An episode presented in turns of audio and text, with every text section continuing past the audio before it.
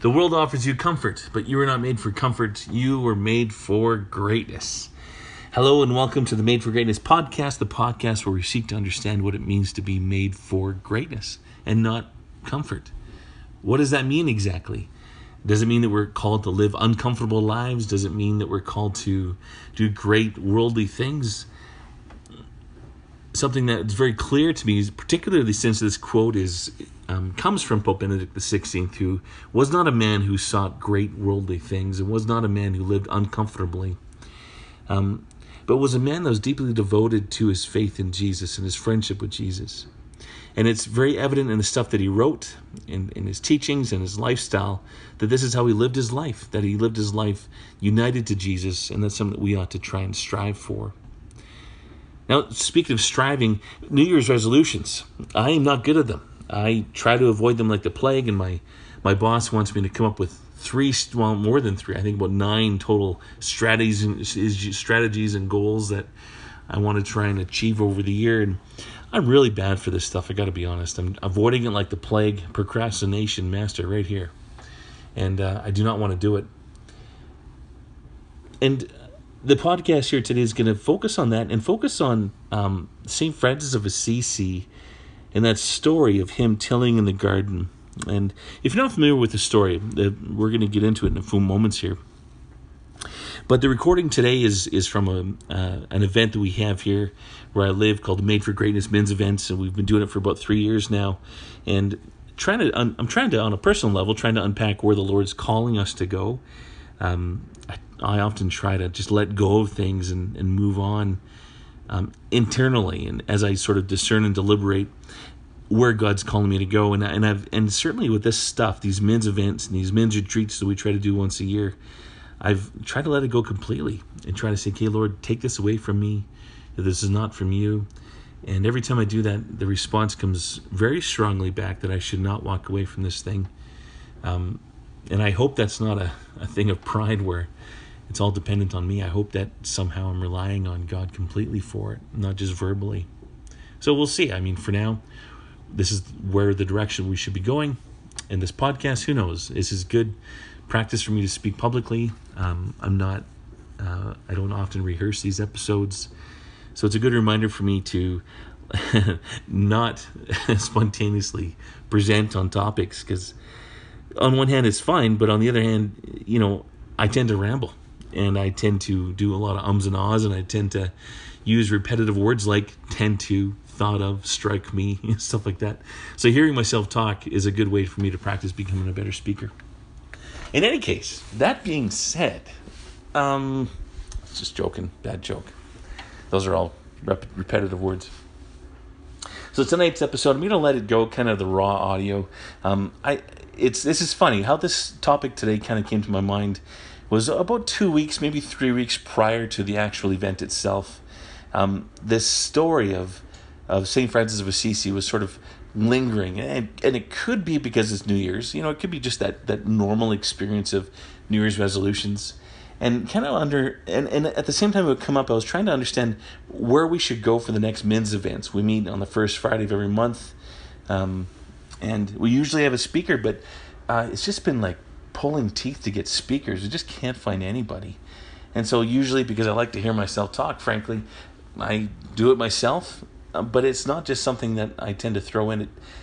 A few weeks prior, it's this thought comes in my mind, and and I try to let it go as sort of a good discipline, and um, it keeps coming back and coming back, and then the day, the week of the event, I saw another gentleman helps me organize these things, and I said, "Hey man, what do you think about a speaker?" And he didn't really have any ideas, and I said, "Well, I've got some ideas. Do you have any ideas that you want to share?" And he said, "No, I got no ideas to share.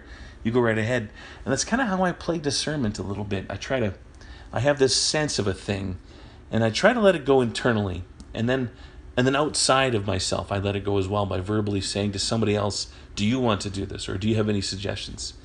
And then if they have no suggestions or if they don't have a desire to do it, I take that to assume that God is calling me to do something like this. And, and especially if the if the message is consistent, and certainly for today's episode, it's been consistent. St. Francis in the Garden, St. Francis in the Garden, New Year's resolutions. And what does that mean? And that's the process. I mean, it's, it's not very complicated. It's very normal. It's something that works for me, which is great. Doesn't mean it's going to work for everybody, but it works for me.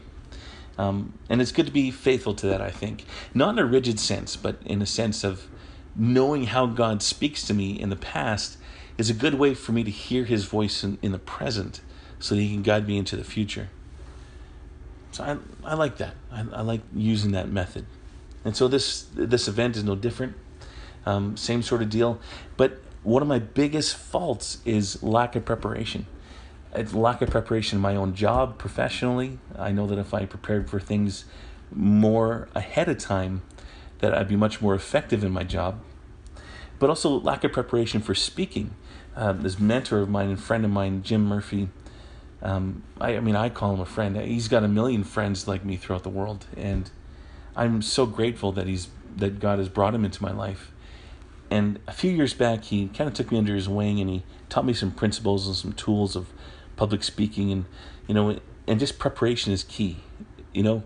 And I've, I've made the mistake time and time again of not preparing, of kind of allowing these ideas to percolate in my mind, which is good, but then not writing them down and not formulating them and then not practicing, even cadence, practicing cadence, stuff like that.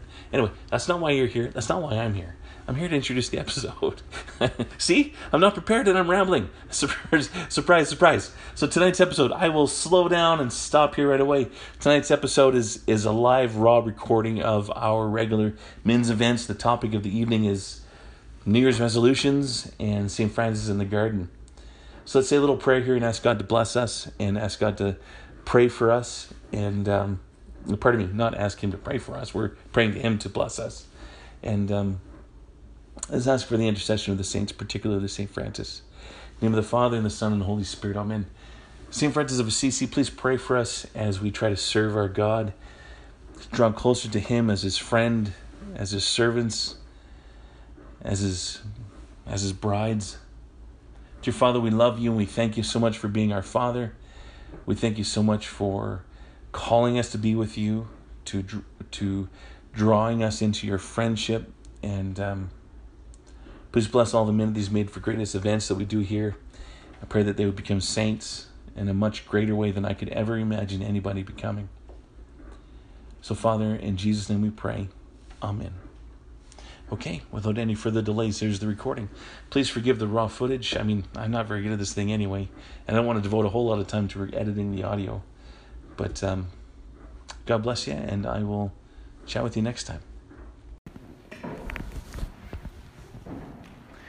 Okay, well, welcome everybody again. This is our regular crowd, which is good. Our regular crowd is growing a little bit. Uh, pray for us as we continue to go forward. We're going to move the date coming in the, in September to a different day of the month because there's some people that like to go to First Friday devotions at uh, there's two parishes in Regina that do more formalized First Friday devotions. So we're trying to accommodate them a little bit. That's coming in September. Just pray for us as we discern the direction we need to go, and uh, and also pray for us as we discern about the retreat coming up. It'll be in May. Um, pray for that if you wouldn't mind. But so for tonight we have three pastors with us. There's going to be someone in the confessional right behind us where the light is. In the back there, there's an old crying room. I'm not sure what they use it for. I think it's still a crying room right there. And then in the um, vestuary, Deacon Aaron, is that what they, is that the right name for it? I'm sorry, guys. I always want to call it the, the vestibule. Thank you. I always want to call it the sacristy, but it wrong term, I guess. That's okay. It works too. Yeah, thanks. Yeah, that's good. So there's going to be three priests. Um, there's going to be no music for this evening. It's a little bit of a different format, but it'll be nice and low key. And you remember, afterwards, we're going to have some donuts and coffee served for anybody. So, the quote that we live our lives by uh, for our events here is from Pope Benedict XVI The world offers you comfort, but you were not made for comfort, you were made for greatness. Now, can anybody tell me? I know all of you guys have heard this thing many times, but can you please tell me what this refers to? What kind of greatness is Pope Benedict talking about? Any takers? The greatness of God through us. The greatness of God through us. There we go. The greatness of God. Absolutely right. And I, I like that a lot. I know a lot of people. I remember they con, they're conflicted by wanting to. You know, they kind of struggle with that idea of greatness, of being a worldly greatness versus a saintly greatness. But we know that, just as Peter pointed out for us, we're called to attain the greatness of God Himself. But the thing I wanted to touch base with you guys on tonight was, was about New Year's resolutions. How many of you guys make New Year's resolutions? A few of them. Okay. How many of you guys keep those New Year's resolutions? A little bit less. January 5th, there you go. And it's done. That's right. Sounds like about right. I, I myself am not good at making New Year's resolutions. I am not. I've tried to in the past, and I just, I never live up to them, so I just stopped doing it completely. Um, and it, and I, it reminds me of, um, it's really good to have goals in our lives business goals, personal goals, lifestyle goals. Business goals of I want to I want to do this by the end of this year, this calendar year, sort of a long termish kind of a goal to have. Um, but we have to look at our lives in a different way, I think. And what about our, our spiritual goals? Do we have any spiritual goals? Is that a priority for us? And for myself, for many years, it was never a priority for me to have a, a spiritual goal. You know, what is a spiritual goal? I want to be a saint by December 31st, 2020. That's not a bad goal to have. But what happened if I died today? Tonight, I go home and I get hit by a truck.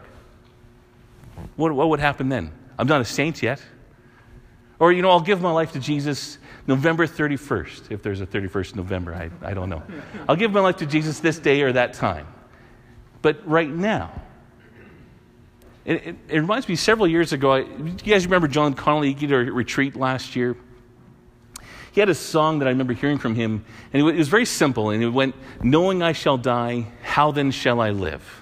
I'm not going to try to sing it because I'm a really bad singer, at least so my wife graciously tells me. But knowing I shall die, how then shall I live? I remember hearing that 20 years ago, and it resonates with me today. Knowing that I will die, how will I live? Sure, I have my goals for the end of the year. By December 31st, I want this thing or that thing for my family, this thing or that thing for my business, this thing or that thing for my friends and my lifestyle. But if I died today, what's going to happen to me? It's heaven, hell, purgatory, judgment. What's going to happen to me today? Am I doing the steps that I need to do to get into heaven? More, let's break it down a little bit. Am I doing the steps that I need to do to be a friend of God, a friend of Jesus? Because that's really what all of this stuff is about. It's about Jesus. That Jesus Christ is the Savior of the world and the Savior of you and Savior of me. And God may have created you and me without our consent, but He will not save us without our consent. So, where am I at with that choice of saying yes to more of Jesus in my heart? And it's not just doing the Latin Mass, for example. I was listening to a podcast last night about the Latin Mass and how there's a bit of a resurgence in the Latin Mass. And people really like the purity of the form and the richness of the language compared to what we have generally in the Catholic Church with the, what's called the Novus Ordo, which I happen to like. It's not just about the purity of the language that I speak at church in, my, in Mass. It's not just about having my right thumb over my left thumb. It's about a relationship with Jesus Christ. And where am I at with my relationship with Jesus? Am I waiting to build up my relationship with Jesus to say yes to his friendship, to invite him in my life, to say yes to the greatness of God himself? Am I waiting for that on December 31st, 2020? Or, or am I going to start doing that today, January, whatever it is, 2020? Today. Knowing I will die, how will I live? Today, now. Am I surrendering my life to Jesus moment by moment as I breathe? We need to remember God more often than we draw our very breath. We don't know when our last breath will be taken.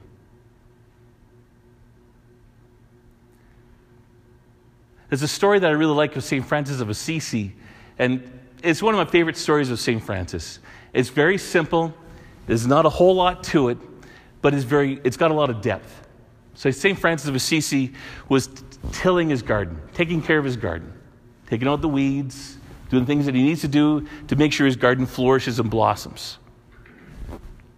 A young friar came up to him that moment and said, Father Francis, what would you do if you knew that Jesus was coming back, his second coming was coming back tonight? What would you do if he was going to come back right now? If you knew that ahead of time, what would you do? Father Francis kind of stopped what he's doing for a moment and kind of pondered the question, and he said, I would just keep tilling my garden. Just keep tilling my garden. And he went back to tilling his garden. Jesus could come back right now. I mean, for all we know, the next thing you hear is the sound of trumpets and angels singing, you know, rejoicing. We don't know when he comes back, just as we don't know when we're going to die. Well, when, we, when that does happen, is he going to find us tilling our garden, pulling out the weeds in our lives, making more room for the greatness of God himself? Or is it going to find us looking at pornography? Is it going to find us gossiping about somebody? Is he going to find us doing this thing or that thing or, or whatever it is that we struggle with in that moment?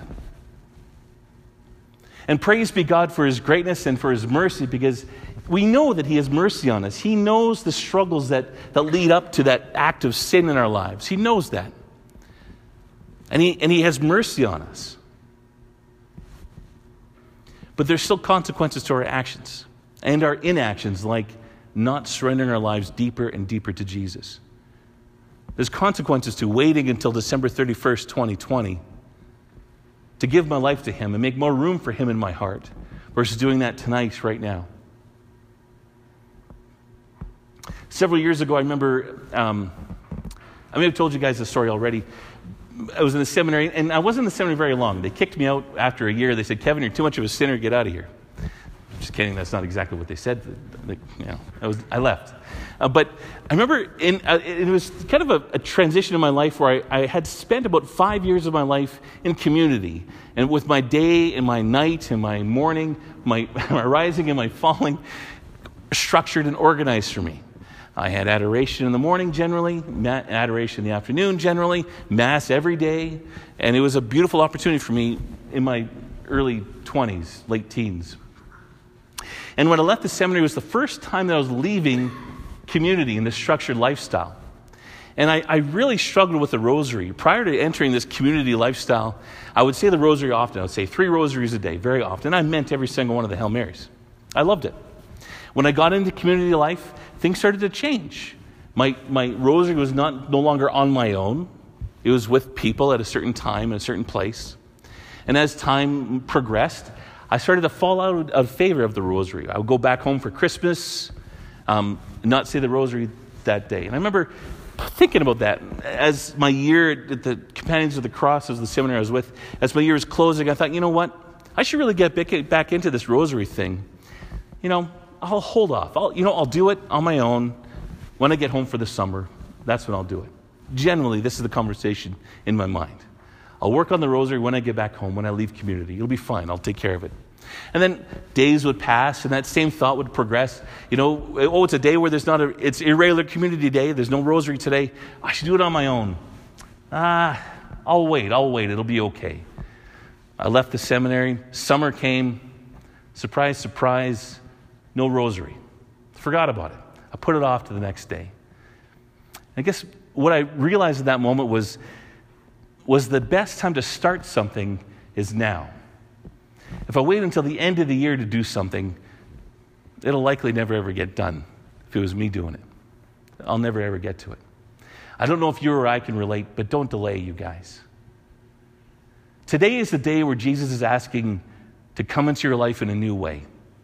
Today is the day. Right now is the time where He's asking you to let more of Him into your life now the more of the greatness of God to fill you up now. And what are you going to do? What am I going to do? How are we going to respond to this gracious God who loves us so much that he gives us every opportunity, every opportunity that we breathe to surrender more and more to him? Don't let tonight pass you by. Let today be the day where you surrender to your, your life more and more to Jesus. And let's do it together. All right?